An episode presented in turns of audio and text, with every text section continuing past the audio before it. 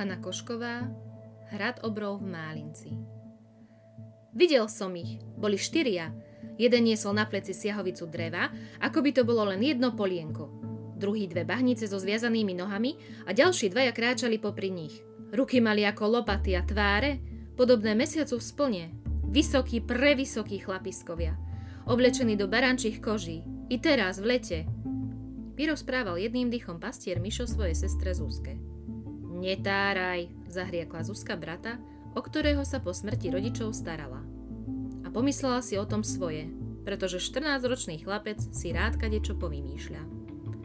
Vraj tam huštine stavajú ohrady pre dobytok a bývajú v kamennom obydlí. Nedal sa len tak zahriaknúť Mišo. O obroch kolovali po celom kraji, nielen pomálinci, čudné chýry.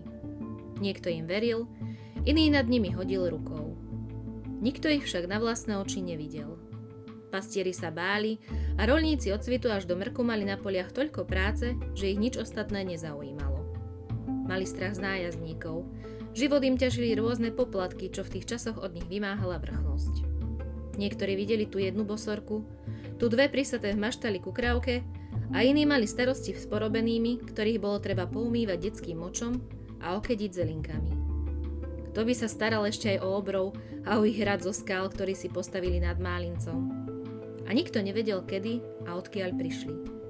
Všeli, čo sa povrávalo i v Ozdíne, i po okolitých pánstvách, no z reči sa nenaješ. Nech ťa ani nenapadne snoriť za nimi. Kto vie, kto sú, koho zabili a čo zamýšľajú. Prikazovala každé ráno Zuzka Mišovi, keď šiel pásť ovce. Ešte ti niečo vykonajú, alebo ťa ožobráčia, Čím viac Mišovi sestra vtlkala do hlavy zákazy, tým väčšia zvedavosť sa v ňom prebúdzala. Raz ráno, bola práve nedeľa, Mišo premýšľal, ako by sa čo najviac dozvedel. Prišlo poludnie. Ovce omámené teplom sa zhrčili dokopy a pisky si tlačili k suchým bylinám. Mišo nechal ovce ovcami a zakradal sa na miesto, odkiaľ obrov už raz bol videl. Ako sa tak plazil húštinou, zrazu začul za sebou šuchot. Obzrel sa a pred ním stojí chlapisko ako hora. Špehuješ? Nemusíš. Poď na návštevu, viac uvidíš.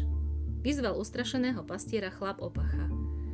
Či ťa mám cez ipeľ preniesť? Mišo sa triasol na celom tele.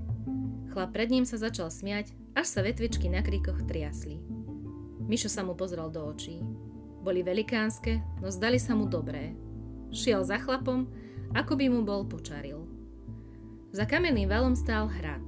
Čudesný, so štyrmi vežičkami a kamennou strechou. Na nádvorí sa čosi varilo. Voňalo to. Bol tam statok i hydina, akú Mišo ešte v živote nevidel. Dokonca aj vtáky s obrovskými farebnými chvostami. Tak škriekali, až krv mrzla v žilách. To sú pávy, prihovoril sa ďalší chlapisko ustrašenému Mišovi. Také krásne a tak škriekajú, Zmohol sa na pár slov chlapec. V tom jeden zo štyroch chlapiskov oblečených v barančine odstavil kotol, nabral Mišovi do drevenej misky váru a vtisol mu lyžicu do ruky. Jak živ Mišo takú dobrotu neokúsil. Z veľkej kamenej nádoby mu jeden z obrov nalial sladkastú tekutinu, od ktorej zaspal. Keď sa prebudil, bol už na nebi mesiac hviezdami. Preľakol sa Mišo, že ovce nechal samé. A našiel Zuzku uplakanú. Porozprával jej o návšteve i o dobrom jedle a mekých srdciach chlapov, ktorí mu kázali prísť na hrad hocikedy, keď bude pás na blízku. Prezradil Zuzke, že jej o nej rozprával. Obroch, kto si sem tam utrúsil, pošepol, zaševelil. Mišo sa neraz zatáral do tých končín, ale bol plachý. Nebol by sám šiel na kamenný hrad. A dávno už nepočul vtákov s krásnymi chvostami škriekať. Na Mitra sa rozhodol, že tá predsa len pôjde, Obchádzal hrad, obchádzal, no ani hláska nepočul. Začal sa škriabať po kameňoch. Keď už bol na vrchu, noha sa mu pošmykla a on spadol rovno hlavou na kamene. Zacítil bolesť, no potom už nič.